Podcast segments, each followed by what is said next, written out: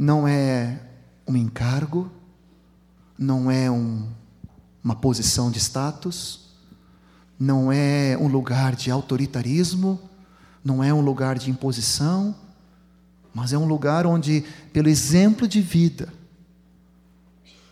e aqui alguns de vocês podem se assustar dizer, então, John, eu vou, não sei o que eu estou fazendo aqui, acho que eu vou, vou pedir minha carteirinha, pegar meu dinheiro de volta ali e vou para casa, porque Senhor, quem sou eu? Como que eu vou poder ser exemplo? Como eu, Deus vai poder me usar quando eu vejo que falta tanta coisa na minha vida? Mas eu queria te dar uma frase aqui, que não está na apostila. Ser maduro é ser responsável. Ser maduro é ser responsável. Não é ser infalível, nem perfeito. Ser maduro é ser responsável. É constância, é perseverança. Não quer dizer que você não erra, não tenha áreas a tratar. Todos temos, inclusive eu. E como tenho, estou bem consciente deles. E quero, cada dia diante do Senhor, trazê-los na luz do Senhor. Mas ser maduro, exercer liderança, não é porque eu estou num patamar de perfeição absoluta, onde eu venci todos os pecados, onde não tenho nenhum problema, nenhuma área em luta, nenhuma tentação, nenhuma dificuldade, então eu estou no supra-sumo da glória, então agora Deus pode me usar. Depois de 50 anos de fé, então vou começar a servir. não, não, amado. Ser maduro é ser responsável. Quando eu casei, quando tivemos os guris, não me sentia preparado. E às vezes ainda hoje pergunto se eu estou. Já tão grandes. Mas se fosse esperar me sentir preparado, nunca tinha tido eles e acho que nunca tinha casado. Mas casando e tendo os filhos, mesmo com dificuldades, com lutas internas e externas, e com problemas e com áreas a tratar, nunca deixei de ser responsável, de assumir o compromisso de ir diante do Senhor, de buscar graça, de depender de Deus, dos irmãos, do corpo, dos vínculos. Ser discipulador não é para aqueles que estão perfeitos e que não erram mais e que são infalíveis e que estão num patamar de santidade, de glória, intocáveis, são quase, né, o São, né, São Rosseto. tá? Não é assim mas significa, Senhor, com todas as debilidades ainda e áreas que eu estou sendo tratado, mas eu sou um homem de autoridade, sou uma mulher que sou discípula, estou debaixo da tua operação e eu quero ser responsável diante de ti, Senhor, por essas vidas. Com todas as debilidades que não estão escondidas, não estão ocultas, estão debaixo da luz do Senhor, estão sendo tratadas, trabalhadas. Amém, amados? Exemplo de vida. Precisamos ser formados em tudo aquilo que nós reproduzimos no grupo, e esse reconhecimento de ministério é pelo fruto de serviço, pelo fruto de vidas ganhas, vidas adotadas, discipuladas, cuidadas, agregadas, acolhidas. Alguns discípulos eu não ganho, outros eu herdo, outros eu ganho, outros distribuímos, outros repartimos, mas nós estamos juntos. Queremos expressar esse fruto de serviço. Discipular nunca é uma autoridade para mandar, sempre é para servir. Como Deus tem nos falado sobre isso? Sempre dou esse exemplo, acho que eu dei naquele outro treinamento sobre alegria discipular. Às vezes a gente fica meio bobo quando a gente olha a família e, né? A gente pensa assim, né? Ah, pai, mas logo cai em si, né? Pai é, às vezes, não dormir de noite, é pensar sempre nos outros primeiros, é servir os outros. Mãe, é, às vezes, quando os filhos são pequenos, é quando consegue chegar e comer a sua comida, já esfriou, já todo mundo almoçou e. Ah, ser pai e mãe não é status, é sacrifício, é serviço, é pensar nos filhos antes de pensar em si. É abrir mão de comprar algo para ti para comprar para eles. oh Senhor. Isso é ser pai. Agora, isso é ruim? Não, isso é privilégio. Tu está gerando outra vida. Discipulado nunca é autoritarismo, nunca é para mandar, impor, é para servir, é para cuidar, para proteger. Como o pai às vezes tem que dizer não, tem que, tem que disciplinar, sim, faz parte. Mas é pelo fruto de vida, pelo exemplo, pelo modelo. Nós estamos, cada um de nós, debaixo de autoridade. Quando Deus nos levou à correção de foco, Deus trouxe algo que foi revelação de Deus. Cada um que é discípulo, Erasmo até colocou isso naquele livreto sobre aquela apostilazinha sobre material didático, que nós ministramos com discipuladores ano passado, sobre querigma e didaquê, que cada um que é discípulo, ele, todos nós aqui estamos debaixo e num, debaixo de um cuidado, de uma autoridade, num vínculo no grupo onde nós estamos ligados, não só no grupo, mas no vínculo pessoal que nós temos com essa pessoa que está nos cuidando. E essa pessoa nos, nos discipula. Quando eu começo a ganhar primeiro discípulo, ou né, de, de maneira que Deus me der, e o segundo, e começo a reunir esses discípulos agora, então na minha casa, ou na casa deles, ou na rua, ou na praça, o problema não é o local, mas eu estou reunindo essas pessoas, eu não deixo de estar junto nesse grupo, vamos chamar assim, grupo mãe.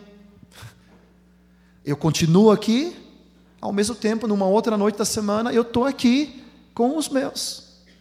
E Deus sabe, Deus é sábio, né? É um processo, vamos chamar assim, online.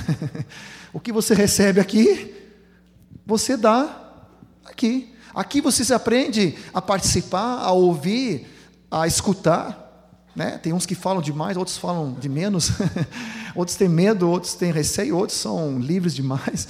A gente vai aprendendo a conviver, vai aprendendo a ser disciplinado, vai aprendendo a esperar a sua vez, vai aprendendo a depender do Espírito, vai aprendendo a palavra, vai vendo como o discipulador vai crescendo em gente vai aprendendo junto.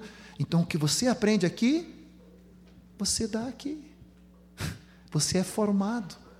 Você não é abandonado, não é jogado fora e agora te vira. Dá um jeito aí. Daqui a meio ano a gente se encontra numa supervisão. Você está ali todo o tempo, toda semana, às vezes todo dia, exageradamente, mas está ali, online, toda hora. O que, que eu faço? E agora esse contato, agora esse discípulo, o que acontece? Ou seja, não é uma coisa distante, você está todo o tempo perto. Mas Deus quer que eu e você, cada um de nós, sejamos modelo, exemplo de vidas. E a autoridade que Deus vai nos dando espiritual é pelo fruto de vidas.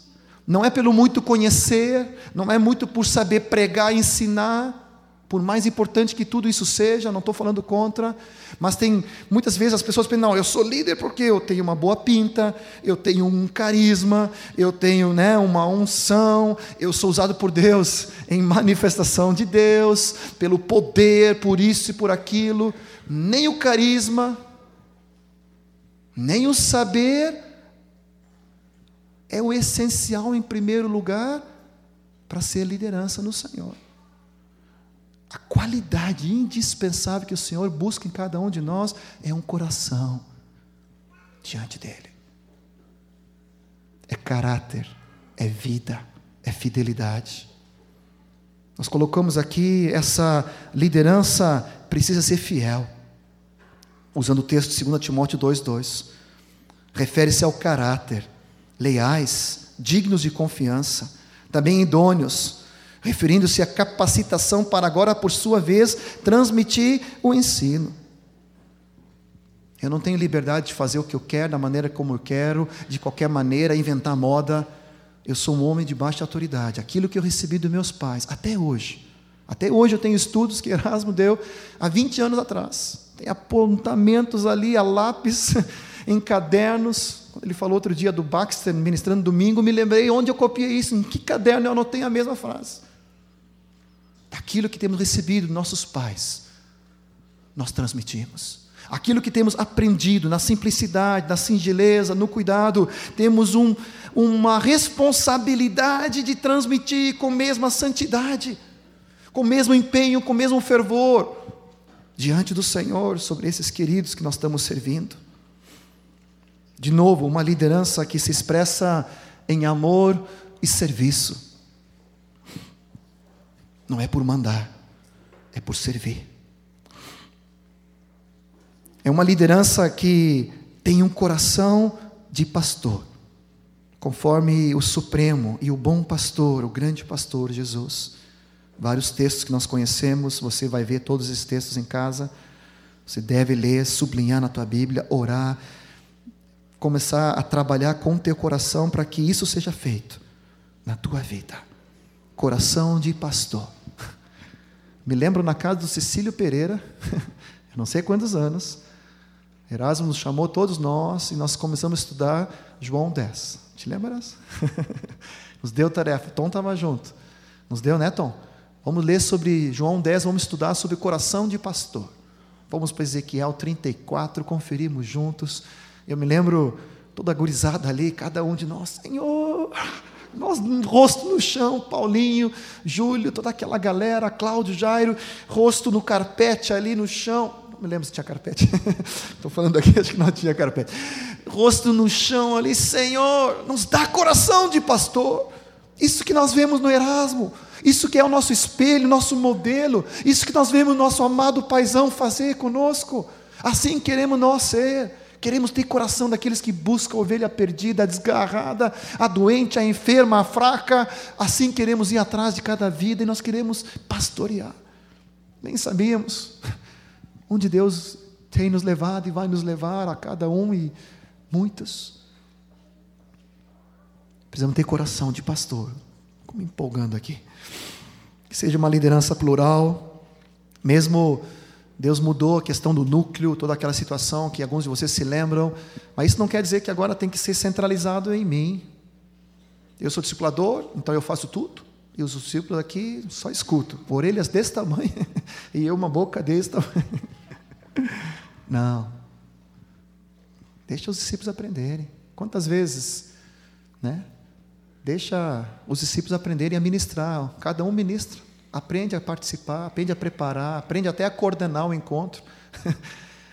Exercer uma liderança. A Marta está fazendo isso com as gurias, né? Cada discípulo é responsável de ser a, a líder, de ser a responsável daquele encontro. E a Marta, não sei se ela fica quietinha, fica mais ou menos mas ela fica na moita ali, se segurando e, né? E as gurias vão aprendendo. Quem é mais tímido aprende a, a tomar autoridade. Quem dispersa demais aprende a voltar para a linha. Há um cuidado para aprender, para ver como os discípulos fazem.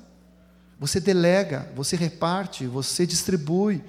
Você vai puxando os discípulos que estão contigo mais maduros, para eles, por sua vez, assumirem liderança e responsabilidade conjunta sobre os discípulos mais novos. Abra comigo aqui o Filipenses 2. Vamos ler o texto ali antes do intervalo agora. Filipenses 2, 19 a 25. Queria que tu tomasse esse texto para ti, colocasse teu nome no lado. Oh Senhor, que tenha um coração de Timóteo. Paulo dando testemunho de Timóteo. Espero, porém, no Senhor Jesus mandar-vos Timóteo o mais breve possível, a fim de que eu me sinta animado também, tendo conhecimento da vossa situação. Porque a ninguém tenho de igual sentimento que sinceramente cuide dos vossos interesses, pois todos eles buscam o que é seu, é seu próprio, não o que é de Cristo Jesus e conheceis o seu caráter provado, pois serviu ao Evangelho junto comigo, como filho ao Pai. Este, com efeito, é quem espero enviar, tão logo tenha eu visto a minha situação. E estou persuadido no Senhor de que também eu mesmo brevemente irei. Julguei, todavia, necessário mandar até vós, Epafrodito, por, por um lado, meu irmão, cooperador e companheiro de lutas, e por outro, vós, vosso mensageiro e vosso auxiliar nas minhas necessidades. Aqui Paulo fala de Timóteo, depois fala de Epafrodito, Epáfras, e os dois ele traz uma, um testemunho muito lindo. De ninguém tenho de igual sentimento que sinceramente cuide dos vossos interesses. Todos eles buscam o que é seu próprio, não o que é de Cristo Jesus. Conheceis o seu caráter. Aleluia. Provado, aprovado. Serviu o Evangelho junto comigo como filho ao Pai. E depois de Epafrodito, ele fala, um, por um lado, ele é meu irmão, ele é cooperador, ele é companheiro de lutas. Muitos querem ser companheiros de glórias. Para sermos companheiros de glória, temos que passar pelas lutas. E por outro, vosso mensageiro, vosso auxiliar nas minhas necessidades.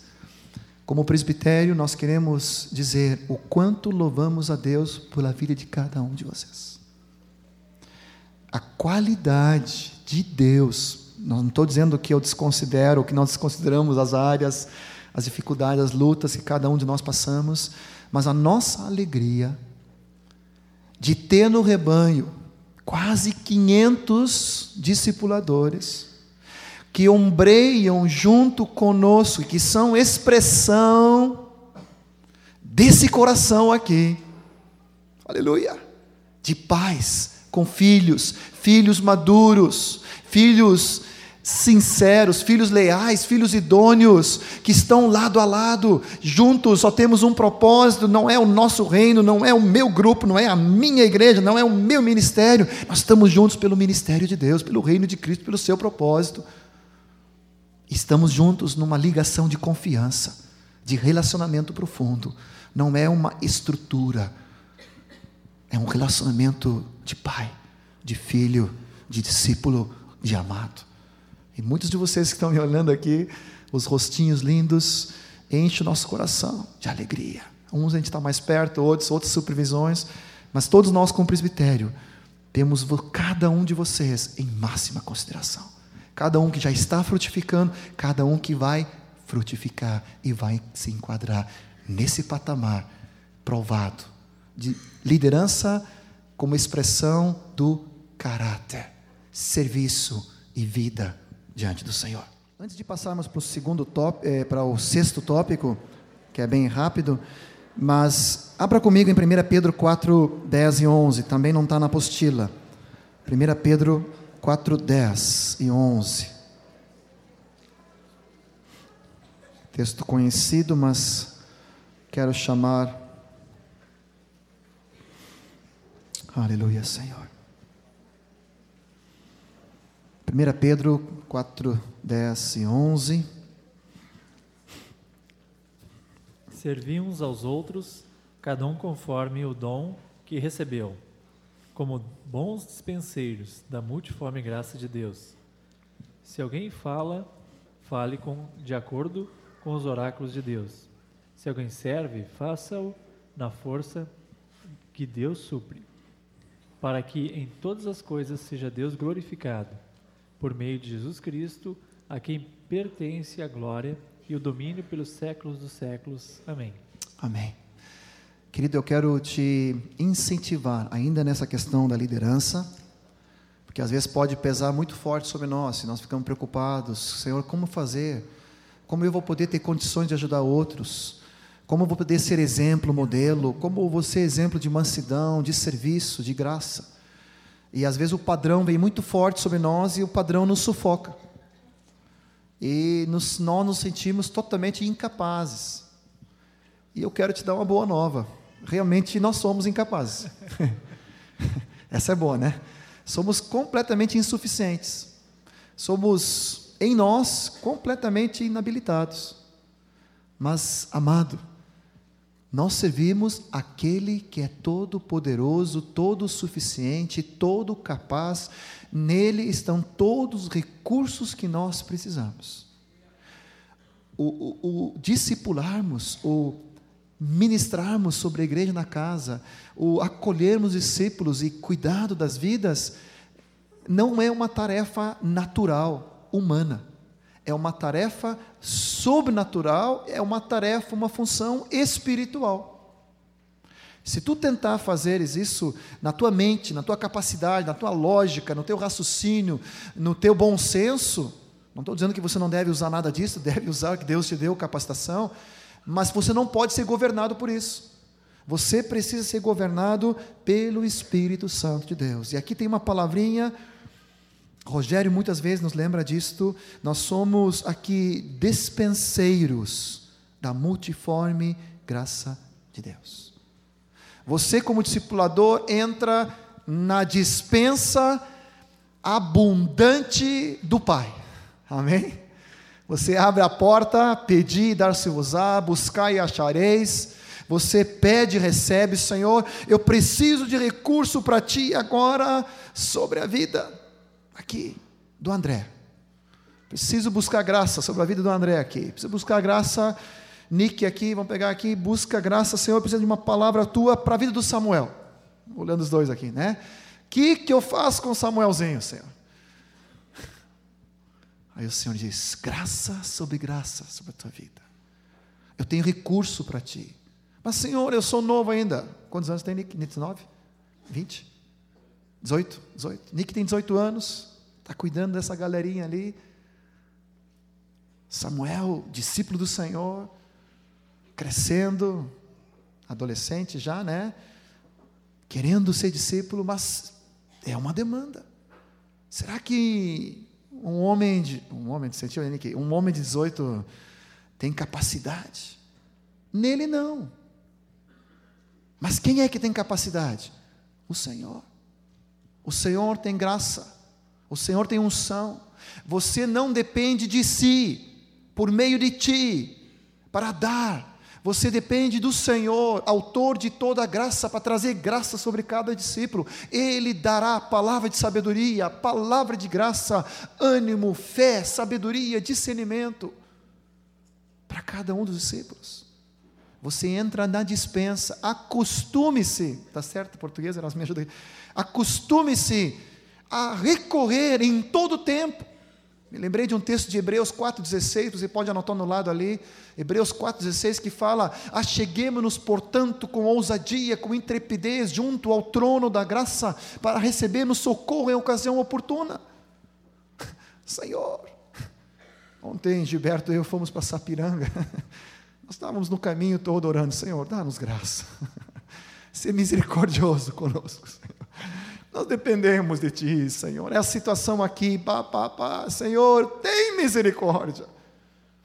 Em que nível for, se é com um discípulo, se é com cinco, se é com três, se é com um contato, se é com uma congregação no futuro, você continua não tendo nada em ti e só dependendo de Deus.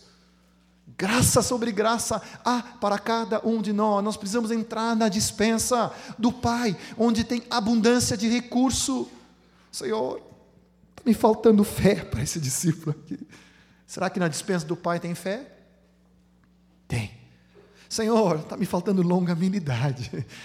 Erasmo nos profetizou que nós íamos precisar de mansidão. Senhor, logo agora, Senhor. Preciso de dois quilos e meio de mansidão. Só brincadeira, né? A medida do Senhor é, não é com acepção, não é por medida, é, é, é a vida é a pessoa do Espírito Santo em nós. Nós precisamos buscar graça na dispensa do Senhor. Amém, amados? Somos mordomos, precisamos ir à fonte. Nunca podemos confiar naquilo que já experimentamos, daquilo que já aconselhamos, daquilo que já sabemos, daquilo que já passamos. Tudo isso é válido, nos ajuda, mas nós temos que estar sempre dependendo da graça de Deus. Sexto, sexto ponto aqui, que se trabalhe por níveis. Temos trabalhado com isso. Isso porque Jesus é o modelo de obra. Ele mesmo trabalhava por níveis, a multidão, os discípulos, os 500 que fala, leem em 1 Coríntios 15, os 120 que falam em Atos, os 70 que foram enviados de dois em dois, os 12 que eram os seus mais achegados, seus específicos discípulos. Dentro dos 12 tinha um círculo mais ainda restrito, que era Pedro, Tiago, João, às vezes André. E dentro desses ainda tinha o Xodó, tinha o Joãozinho. Trabalhava por níveis. Será que Jesus preferia mais o João que os outros, desprezava os outros? Não. Acho que João que preferia mais. Estava sempre lá. Ó oh, Jesus, estou contigo, hein? Se precisar ir para Pinhal, estou contigo, Jesus. Se precisar ir, estou sempre disponível.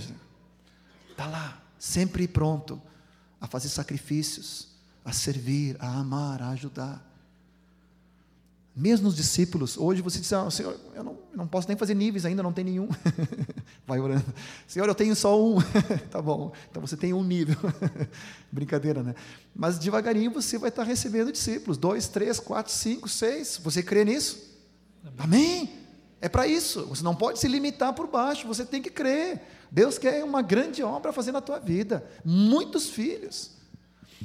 E você precisa discernir aqueles que você pode investir aqueles que você pode puxar mais para perto, aqueles que já apontam, já estão começando a ajudar os codiscípulos, aquele que você delega uma tarefa e ele é fiel, ele faz, ele cumpre, ele tem horário, ele tem responsabilidade, ele dá retorno, aquilo que nós vimos antes, né? Fiel, idôneo, de confiança.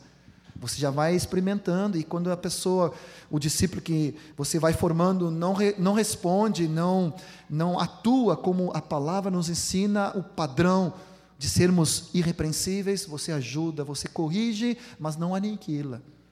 Você chama atenção, mas ao mesmo tempo encoraja. Não é, né, uma correção a ponto de desmaiar na alma, é chamando com firmeza. Deu um contato, a pessoa nem foi, nem deu retorno, deixou lá. E aí, querido, foste atrás do amado? Não, não tive tempo, me atrapalhei, o filho chorou, a sogra latiu. Ah, não, não, o cachorro latiu. Só para você não dormir, tá? Aí, cheio de desculpa, e a, a mulher fez cara torta, não queria que eu saísse. Eu estou cansado, eu estou com dor aqui, estou com dor aqui. Tô... Né? E deixei. Mas, amado, você devia ter ligado para o contato e ido atrás. É uma vida eterna. Ou você está pensando que nós estamos vendendo pão ou alguma coisa? Ou... Nós não estamos vendendo, nós não estamos atrás de produto, nós estamos atrás de vidas eternas pelas quais Jesus morreu. E eu te deleguei, confiei que você iria atrás dessa pessoa que está esperando. Está guardando um telefonema. Está esperando que alguém faça contato, porque ela quer se converter, quer ouvir do Evangelho. Amado, nunca mais. Se você não pode, diz não terei condições. Passar para outro. Mas nós temos que ser fiéis e idôneos. E se o discípulo errou, e vão errar, porque são filhos, não há problema de errar, mas precisam ser ensinados a reagirem, a terem uma prontidão, porque ninguém serve ao outro homem ou outra mulher, nós servimos ao cabeça, Cristo, é a Ele que nós prestamos contas. Então, esses discípulos mais maduros, conforme os níveis aqui de Hebreus 6, João 12, 2, 12 a 14, que nós temos visto, ou seja, esses pais espirituais. A palavra fala de jovens, a palavra fala de filhinhos. Os filhinhos eu não posso delegar muito, eles precisam os jovens aqui eu posso delegar, e os pais assumem a responsabilidade e a carga. Os jovens eu posso delegar certas coisas. Aos filhinhos eu tenho que cuidar, carregar, amar, buscar, limpar, tirar a fralda, tirar hum, as coisas que eles fazem, e fazem meleca e derrubam isso. Discípulo filhinho vai fazer isso. E eu não tenho que me surpreender, é normal. Agora, eu não, não quero passar um ano, um ano e meio, dois, tá, tá. Ah, Senhor, filhinho, filhinho, sempre com. Porque não me dão atenção? Porque é difícil. Ah, espera aí, amado. Vamos crescendo, amado. Se tu acha difícil, vem comigo para a lomba. Vai ver as situações, mas o meu marido, a minha casa, vamos lá para. Vamos para o Planalto, fazer umas visitas ali, ah, porque isso, porque aquilo. Vem comigo. Deixa eu ver o que é a vida. Vem conhecer o que é a vida. Nós não podemos ser contempladores do nosso próprio umbigo, só olhando para nós mesmos. Né? Nós precisamos abrir os horizontes. Todos precisam crescer de filhinhos para jovens espirituais e para pais. Hebreus 6 fala a respeito, agora precisamos ser mestres e não mais neófitos ou novinhos, precisamos ser mestres. O ponto 7, nós já falamos um pouco, mas falando de novo, e a palavra-chave aqui é participação. Então, que esse encontro, cada encontro do grupo na casa, seja cheio de participação, na dependência do Espírito Santo. O texto de 1 Coríntios 14, 26, já vimos. Efésios 5, 18, quer ler para nós? Roberto, texto conhecido. De novo, fazemos referência à presença, ao poder, ao propósito. E não vos embriagueis com vinho, no qual há dissolução, mas enchei-vos do Espírito falando entre vós com salmos, entoando e louvando de coração ao Senhor com hinos e cânticos espirituais, dando sempre graças por tudo a nosso Senhor e Pai, em nome do nosso Senhor Jesus Cristo. Sujeitai-vos uns aos outros no temor de Cristo. Aleluia. Há uma participação, cânticos, louvor, palavra, profecia, como nós vimos em, no texto de 1 Coríntios 14, 26. O texto de Colossenses, que está escrito ali na folha, depois, 3,16 fala: habite ricamente em vós a palavra de Cristo, instruí-vos, aconselhai-vos mutuamente em todo o tempo. Fala ali em Efésios 5. Ou seja, palavra-chave, quando os discípulos se reúnem, não é você monopolizar a conversa, não é você ter resposta para tudo ou fazer tudo, mas é você dar espaço para cada um, os mais acanhados, os mais afoitos você segura, dá uma combinação eu tenho essa combinação no presbitério com o Ismael.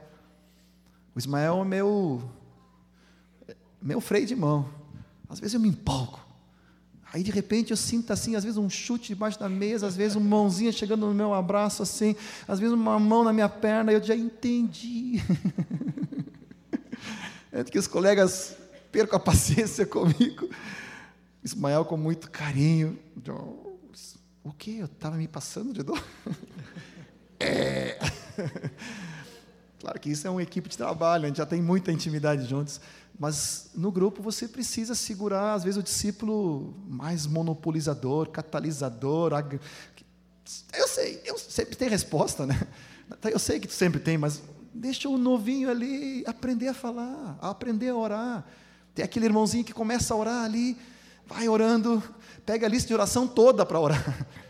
Gasta uma hora ali, se tu não, e, e daí um outro consegue furar o bloqueio, aí ele pega de novo. E pensa que é espiritual.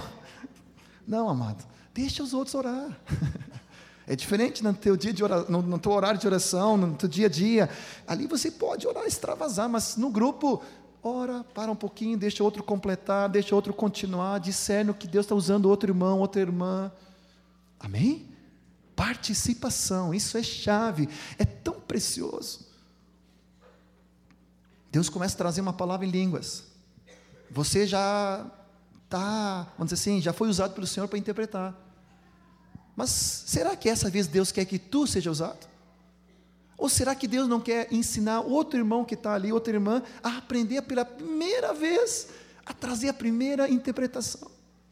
Agora, se você Deixa comigo, eu sou líder. já sei, antes do Senhor falar, já sei a palavra, já sei a interpretação. ah, cuidado. Não, Senhor, eu até estou recebendo, mas é para mim.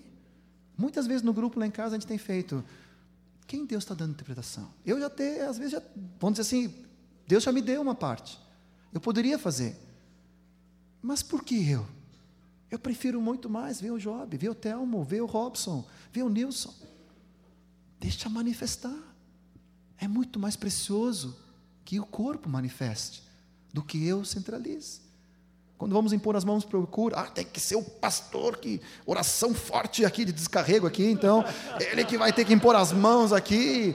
Se ele não orar, não valeu. Entende? Se é o discípulo, não valeu. Ah, que isso.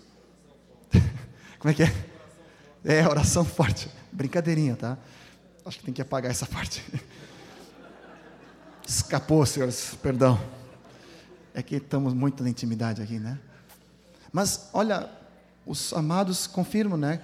Quantas vezes lá em casa vamos orar por uma enfermidade, por uma situação.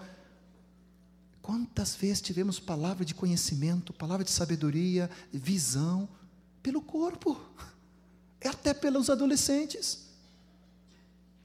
Não precisava, não, é o John, é a madre superior, a Marta. Então, no meu caso lá em casa, né, que tem que fazer, eu tenho que orar. Pedir para o pastor orar, aquela coisa, né? Às vezes dá uns desses ainda, né? Não, amado, é o corpo. Job tem coisas que eu não tenho. Eu preciso desse amado irmão. Gilberto tem dons que eu não tenho. Nilson tem outros que eu preciso. Se ficar tudo comigo, coitado do grupo, coitado dos discípulos. Não, agora quando há plenitude, a multiforme sabedoria. Ah, maravilha. Vamos estimular. Vamos tornar todos participando dessa forma. É proibido ficar quieto, é proibido ficar acanhado, é proibido ficar encolhido, apático, coitado de mim, eu não sei nada, não sou ninguém. Não, peraí. Como que não é ninguém? Como não sabe nada? Em ti a plenitude do Espírito Santo. Tu foste batizado no Espírito Santo. E a palavra fala: enchei-vos Espírito. Se não tem, vamos buscar, né, Erasa? Vamos nos ajoelhar aqui, vamos orar todo mundo em línguas, até Deus nos trazer revelação, palavra, ensino.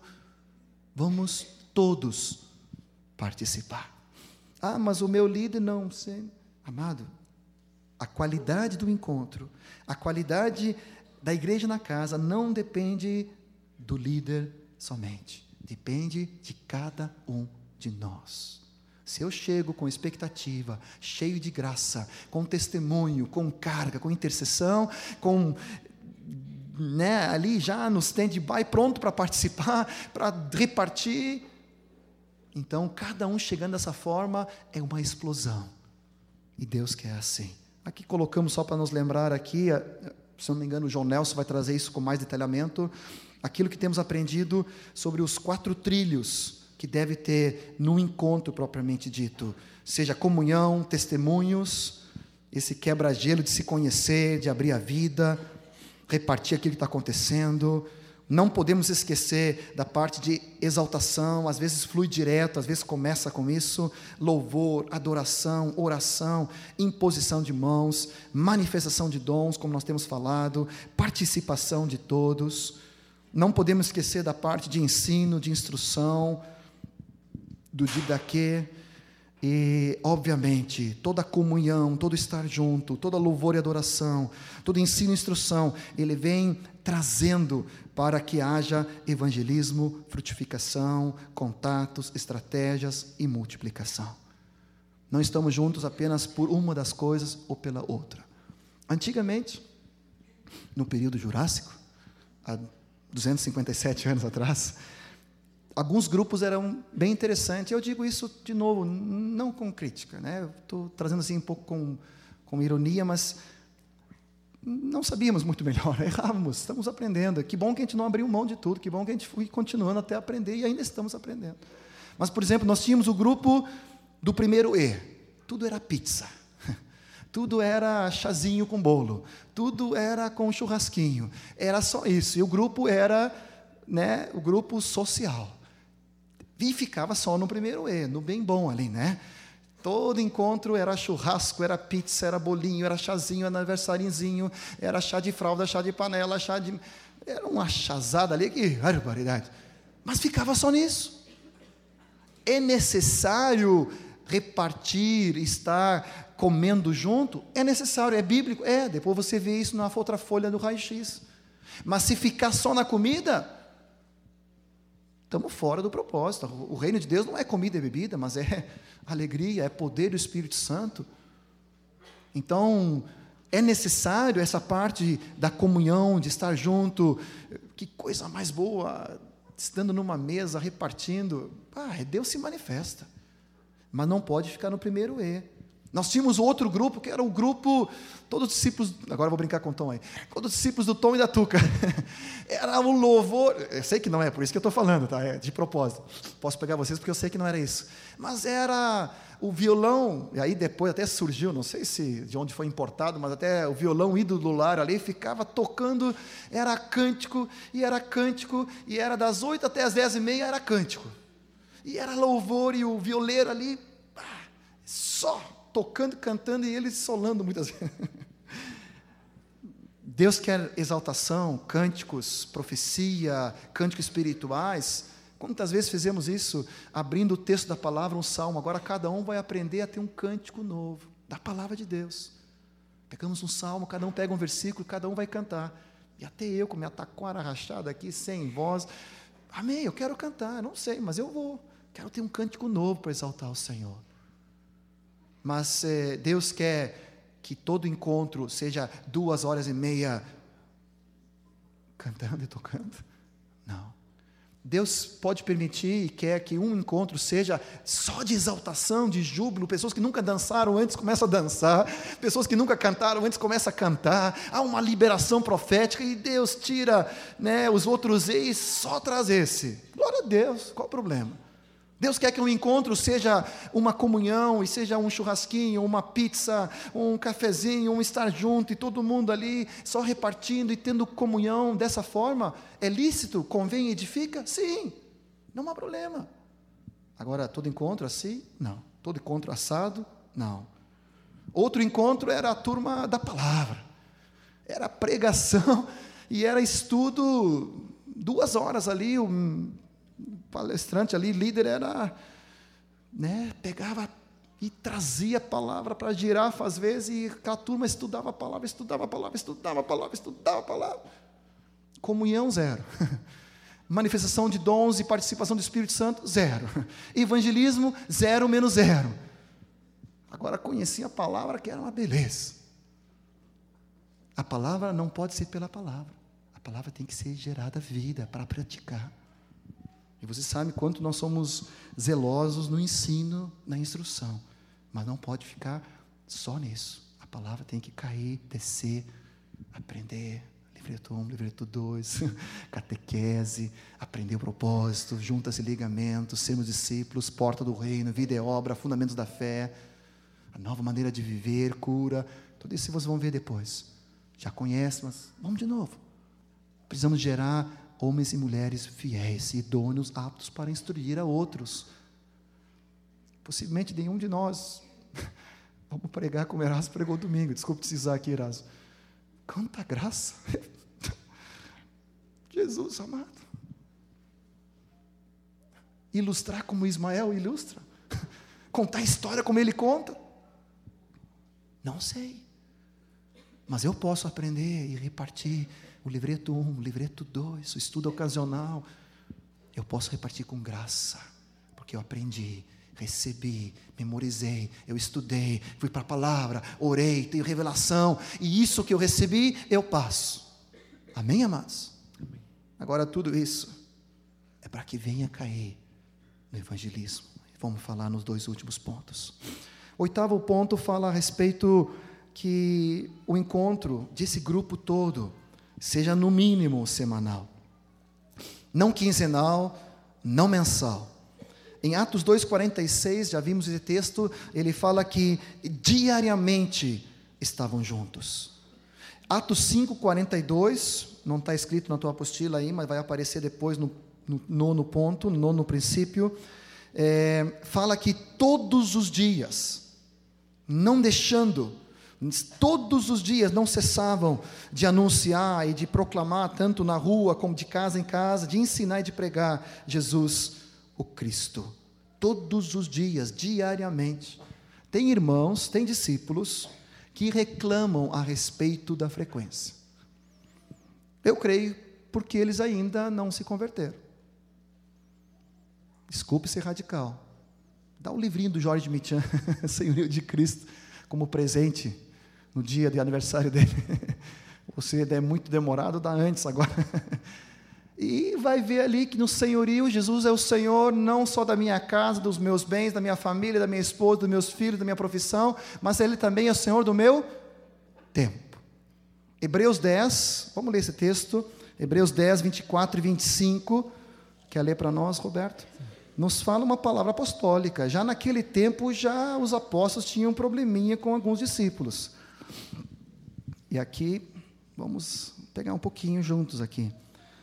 Consideremos-nos, quer ler para nós? Consideremos também uns aos outros, para nos estimularmos ao amor e às boas obras. Não deixemos de congregar-nos, como é de costume de alguns. Antes façamos administrações, e tanto mais quanto vedes que o dia se aproxima. Uhum. Deus quer que haja intenso relacionamento. Claro que às vezes nós desmarcamos, por isso que às vezes não é semanal. Às vezes temos um retiro de discipuladores no final de semana. Às vezes desmarcamos o encontro da casa aqui hoje para todo mundo sair e atender os contatos. Muitas vezes fazemos isso. Mas eu já vi grupos encerrar as atividades em dezembro e ressuscitar depois da Páscoa. E os discipulinhos, às vezes novinhos, ficaram sem cuidado, sem cobertura, sem proteção, sem atendimento. Não, vamos reiniciar as atividades depois da Páscoa. Que aí voltou da praia, aí fica a mulher uma, um mês na praia, fica o homem indo de lá, depois não sei o quê, papá. E eu disse, tá, não, não vamos nos reunir.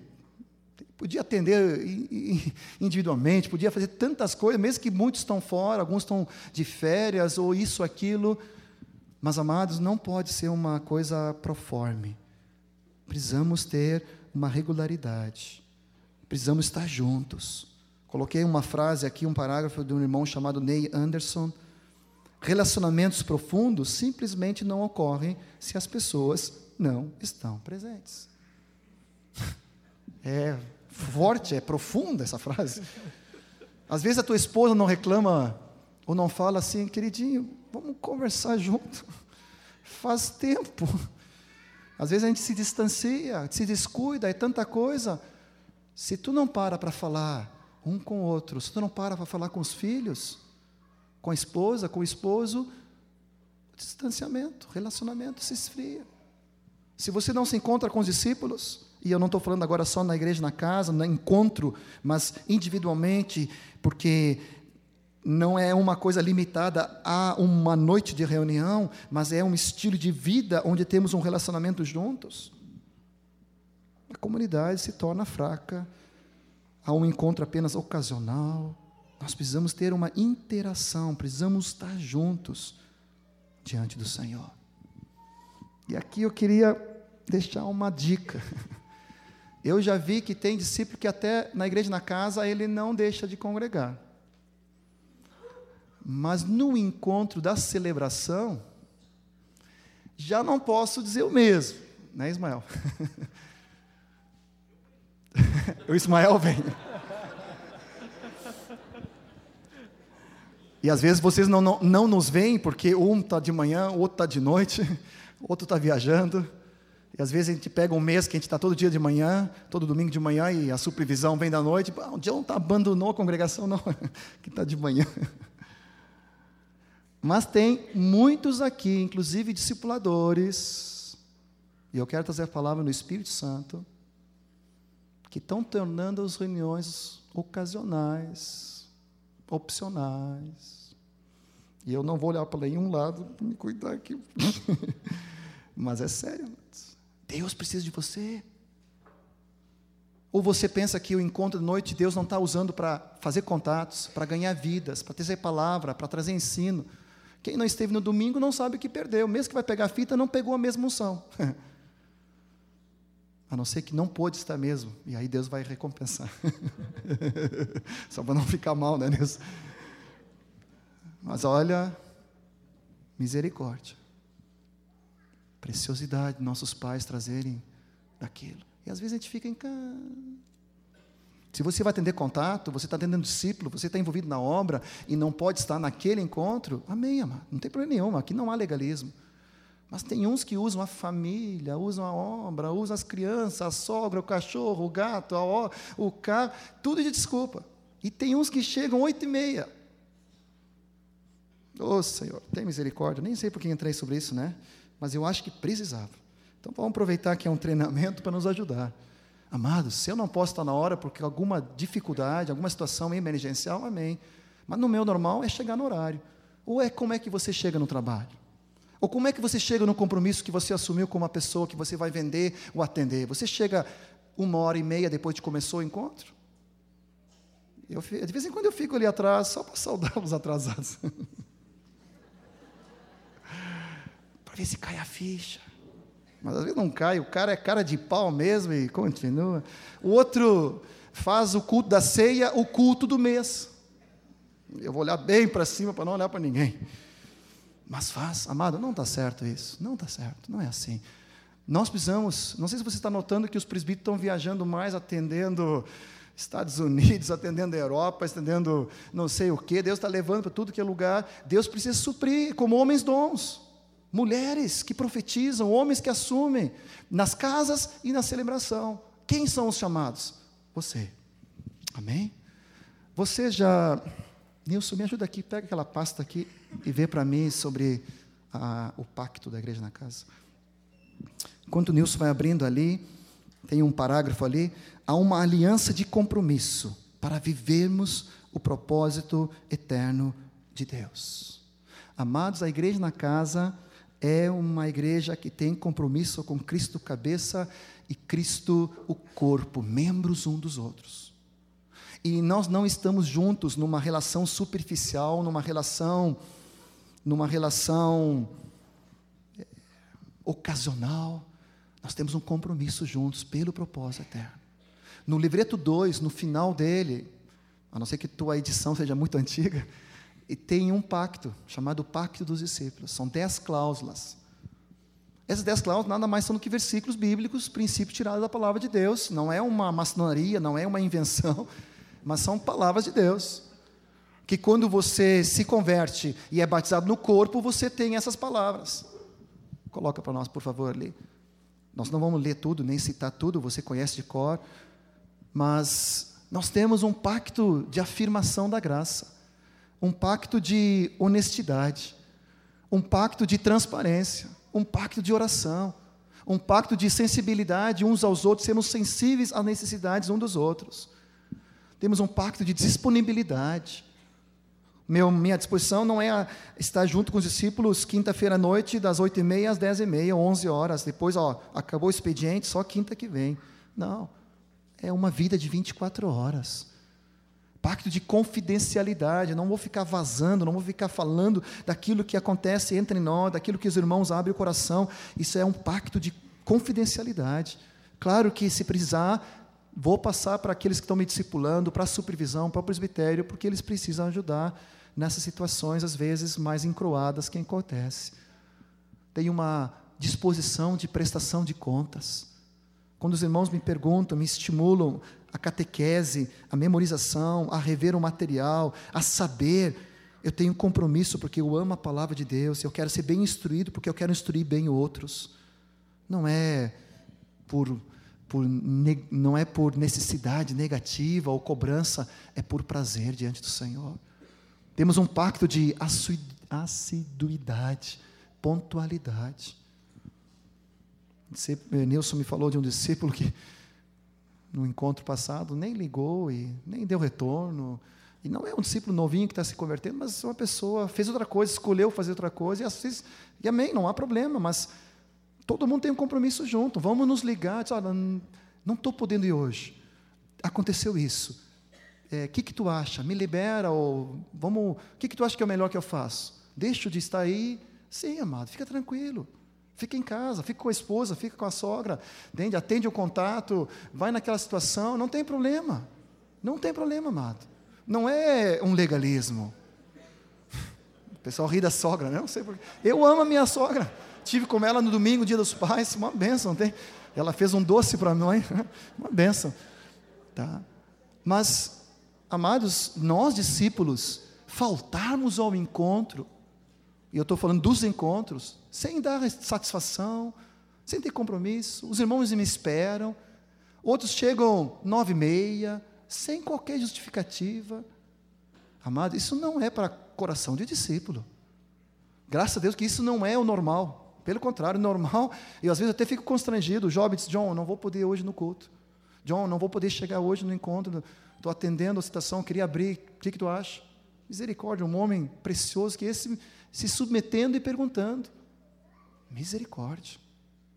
Não por obrigação ou por, por prestação negativa de contas, mas por amor. Porque estamos juntos porque nos amamos. Essa, esse pacto de alcançar outros, como vem os últimos dois pontos agora, já estou terminando. Tudo isso é um pacto entre nós. Deixa eu fazer um estímulo para ti. Deixa eu te dar uma tarefa. Você já estudou, tu já estudaste esse pacto? Tu já passaste isso com os discípulos? E depois de fazer isso, tu já ceaste com eles na casa? Repartir o pão, tomar o vinho. Ah, mas eu, como mulher, posso fazer isso com as discípulas? Pode. Pode. Mas eu posso cear na casa? Deve. A Bíblia fala que faziam isso diariamente. Pode, deve. É lícito, convém, edifica, é uma bênção. Você pegar o pacto, queremos ter uma aceitação, uma afirmação em amor. Queremos ter uma transparência. Queremos viver Quinta passada foi um lavar no grupo lá em casa, os homens abrindo, esses barbados aí, preciosos aí, homens maduros, abrindo coração, dificuldade, tentações, temores, medos. Que lindo, que lindo. Eu não preciso ser super-homem, eu não preciso ser super forte. Eu tenho um grupo de homens que andam comigo e que, e que estão orando, guardando a minha vida, no qual eu posso ser transparente. Eu tenho homens leais comigo que me estimulam a perseverar na fé e a não cair em tentação. E eu sei que esses homens não vão falar para outros, nem para as próprias esposas, isso que eu abro. Porque temos um pacto entre nós, uma aliança de amor. Amados, se você tu não fizeste ainda isso, tu deve reunir os discípulos e fazer isso. Teve uma vez numa ceia que eu trouxe essas palavras, tá certo? Trouxe, que eu trouxe essas palavras e teve uma visitante, um casal de religiosos evangélicos que até estiveram entre nós no passado, e quando ela ouviu essa pregação, disse: Não congrego mais aqui. E saiu e não voltou mais. Ficou bravo com isso, porque não quer ter compromisso. Possivelmente você tem algum discípulo que não quer ter compromisso e se acha que é discípulo. Mas discípulo ama compromisso. Discípulo ama compromisso com Cristo cabeça e uns com os outros e com os perdidos. Ele não quer ficar com uma algo light, né? usando essa expressão na moda aí. Ele quer radicalidade no Senhor. Vamos levar os discípulos, não, eu não estou falando isso com cobrança, como algo negativo, como uma lei, não, mas aqui são versículos da palavra de Deus que nos ensinam o padrão de Cristo no corpo de Jesus. Estudar, fazer o pacto juntos, cearmos, darmos o pão. Jobson, eu tenho uma aliança contigo. Amém, amado? Sensibilidade. Quero ser sensível às tuas necessidades. Temos um pacto de transparência. Tu não pode esconder como é que tu te sente, amado. Quando tu está em fraqueza, quando tu está com luta, com, com toda essa enfermidade, aí tu tem que abrir o coração. Tu não precisa ser Superman. Amém, amado? Tu pode ser fraco. E juntos somos fortes. Quando tem necessidade de chorar, podemos chorar. Quando queremos nos alegrar no Senhor, vamos nos alegrar. Ah, amado, isso não é organização, isso não é um organismo, isso é corpo de Cristo. Isso é vida. Não abro mão disso por nada desse mundo.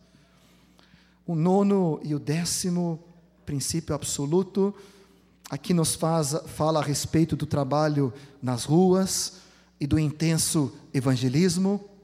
Ismael já nos falou sobre isso e nós sempre queremos voltar para esse tópico, porque vimos na nossa história que nós, como igreja, sempre temos uma ênfase muito maior no ensino, na instrução e na comunhão do que no evangelismo. Claro que isso nesses últimos anos tem mudado e tem havido um equilíbrio, glória a Deus. Mas às vezes há uma tendência de voltar no trilho, de ficar na casa, e ficar na casa, e ficar na casa. Eu digo na casa, usando só a casa para edificação, usando a casa só para instrução, só para comunhão. Mas nós precisamos usar a casa e a rua para proclamação, para evangelismo. Abra comigo Atos 5:42 e leia comigo em voz alta. Atos 5:42. Tiago, 10 e meia, tu me avisa, tá, Tiago? O teu relógio não está adiantado, né? Atos 5, 42. Oh,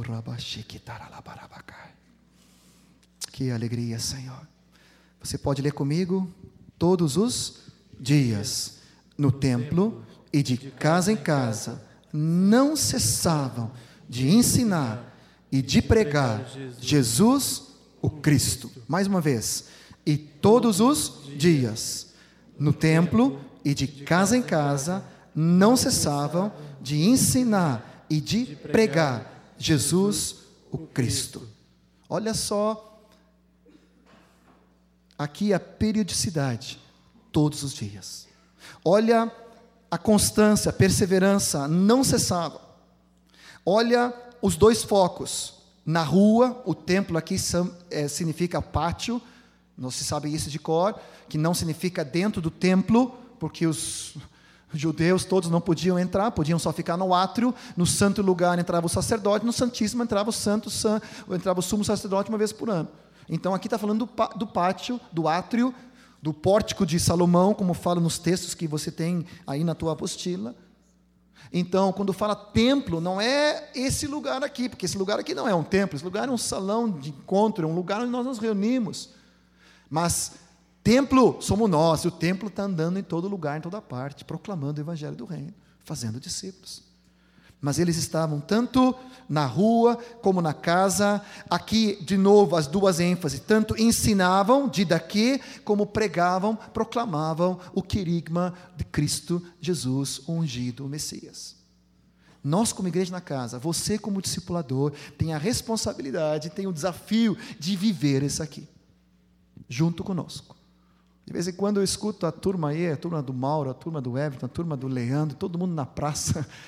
Acho que os guris testemunharam que outro dia tiveram mais de 50 discípulos na rua, na praça, louvando, testemunhando, evangelizando, batendo de porta em porta. Amados, se é assim, se é como o Moacir faz, pega Assis Brasil e delega dois aí, né, Antônio? E vai dois aqui, vai dois aqui, a gente engole em seco e passa frio e arrepio e vergonha, mas vamos lá. Não dá, não tem como fazer feio, né? A gente vai ter que encarar. Seja daquela maneira ou da outra, seja no Maitá, seja na lomba, Seja onde for, amados. Seja daquela maneira específica ou daquela outra.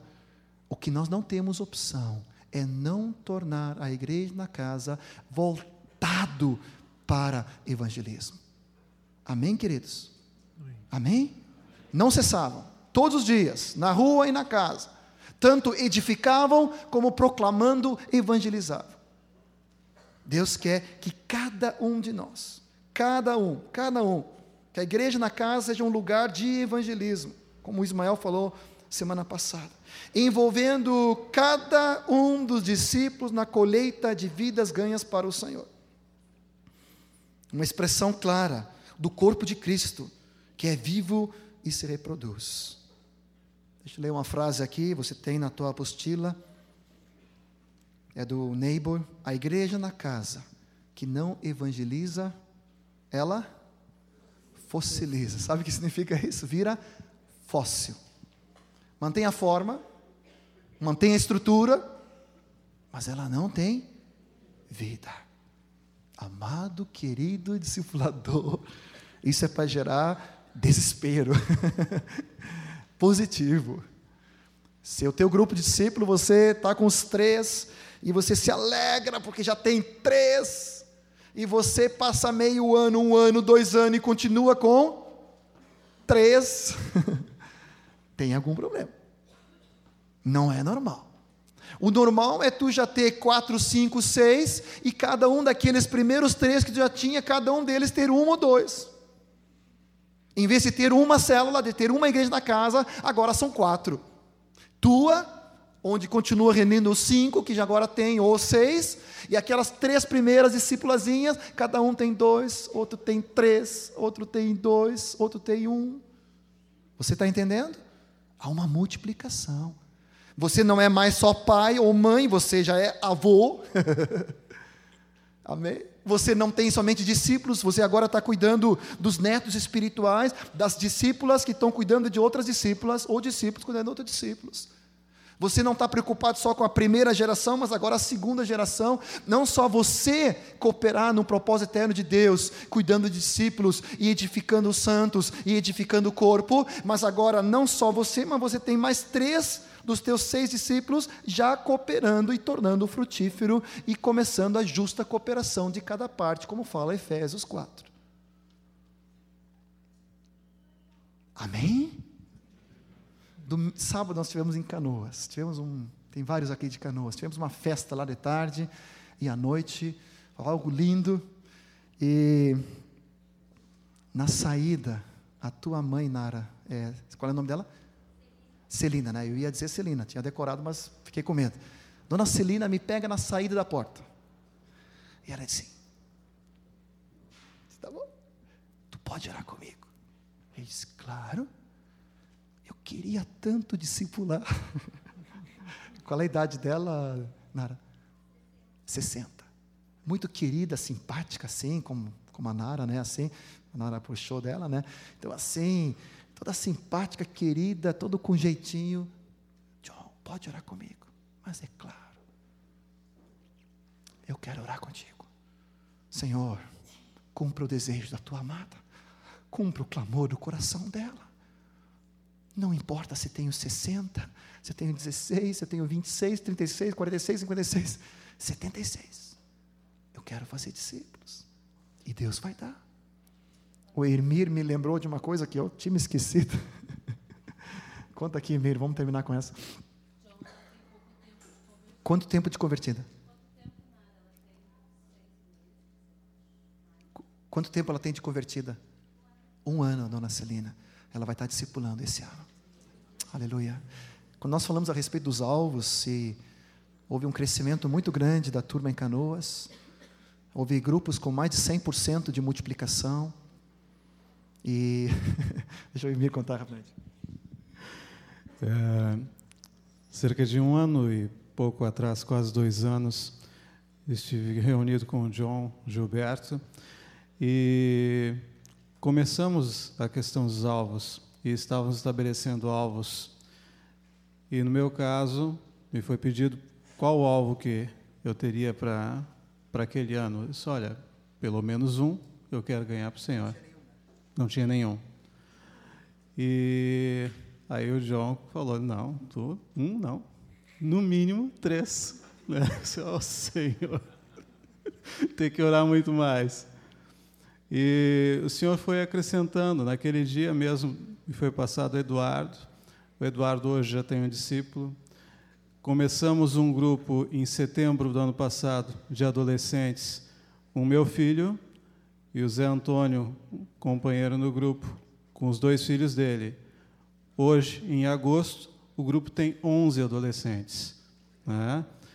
O grupo lá em casa também nós temos cinco pessoas. A Silvana está com um grupo de senhoras também à tarde.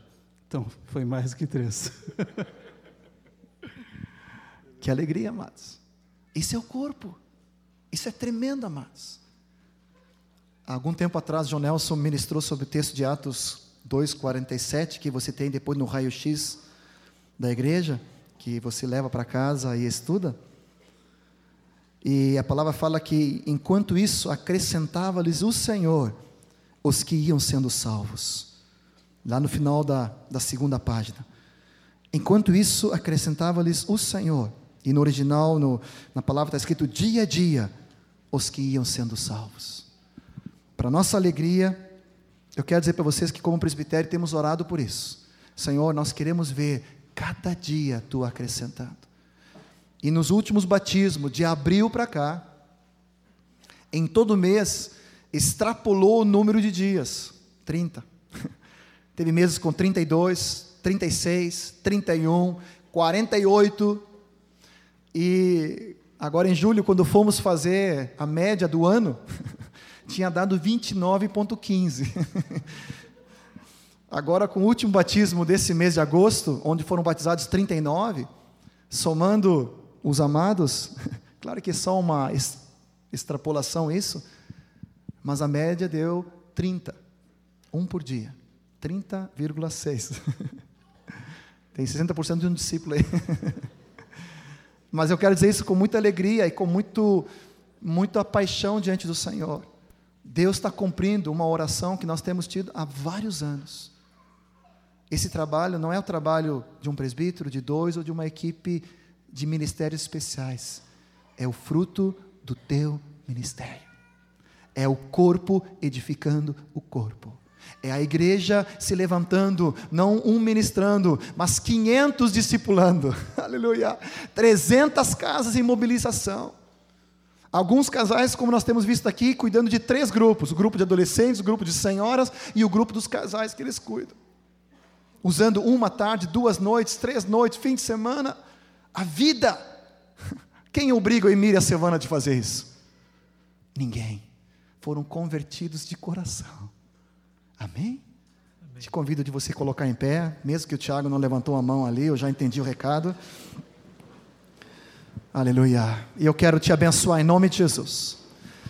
Erasmo, vem para cá comigo. Otcar, Ismael, não sei se está aí ainda. Nilson, Volney, vem comigo. Aleluia. Aleluia. Alguns dos colegas mais. Aleluia. Alguns dos diáconos. Aleluia. Depois, mas Erasmo quer abençoar você. Um dia Erasmo me abençoou e me desafiou a cuidar do primeiro discípulo. E eu morria de medo. Mas ele teve paciência comigo. Eu sei que há uma graça, há uma unção na vida desse homem. E ele tem repartido esse coração de pastoreio sobre dezenas de outros. E nós somos fruto. Eu queria que tu te apropriaste da bênção que há na intercessão da nossa parte sobre a tua vida, para frutificar, para multiplicar, para pastorear, para que a, a igreja na casa, que se reúne na tua casa, seja a expressão viva do corpo de Cristo.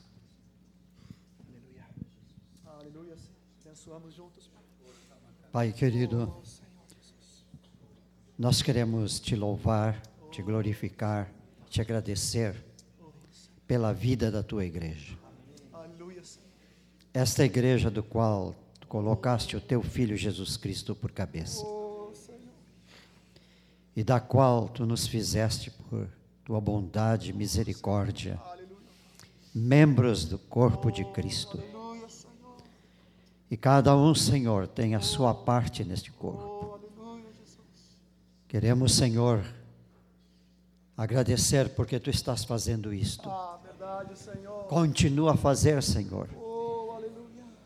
Para que o teu reino se edifique.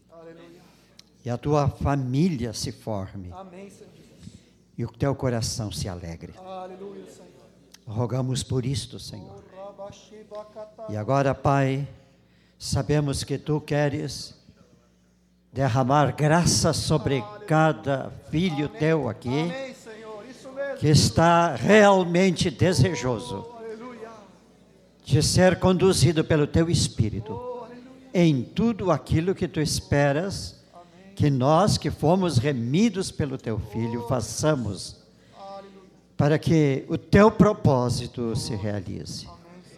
E por isso, Senhor, neste momento, em nome teu e do teu filho Jesus Cristo, nós queremos trazer sobre cada vida aqui a tua graça de dedicação, de força, de poder, de vitória, de prosperidade, de crescimento, igualando-se cada vez mais a Jesus Cristo e fazendo transbordar Jesus da sua vida às outras vidas que cuidam, e destas para outras, num passar de geração em geração, Senhor, numa linha de esplendor sem fim.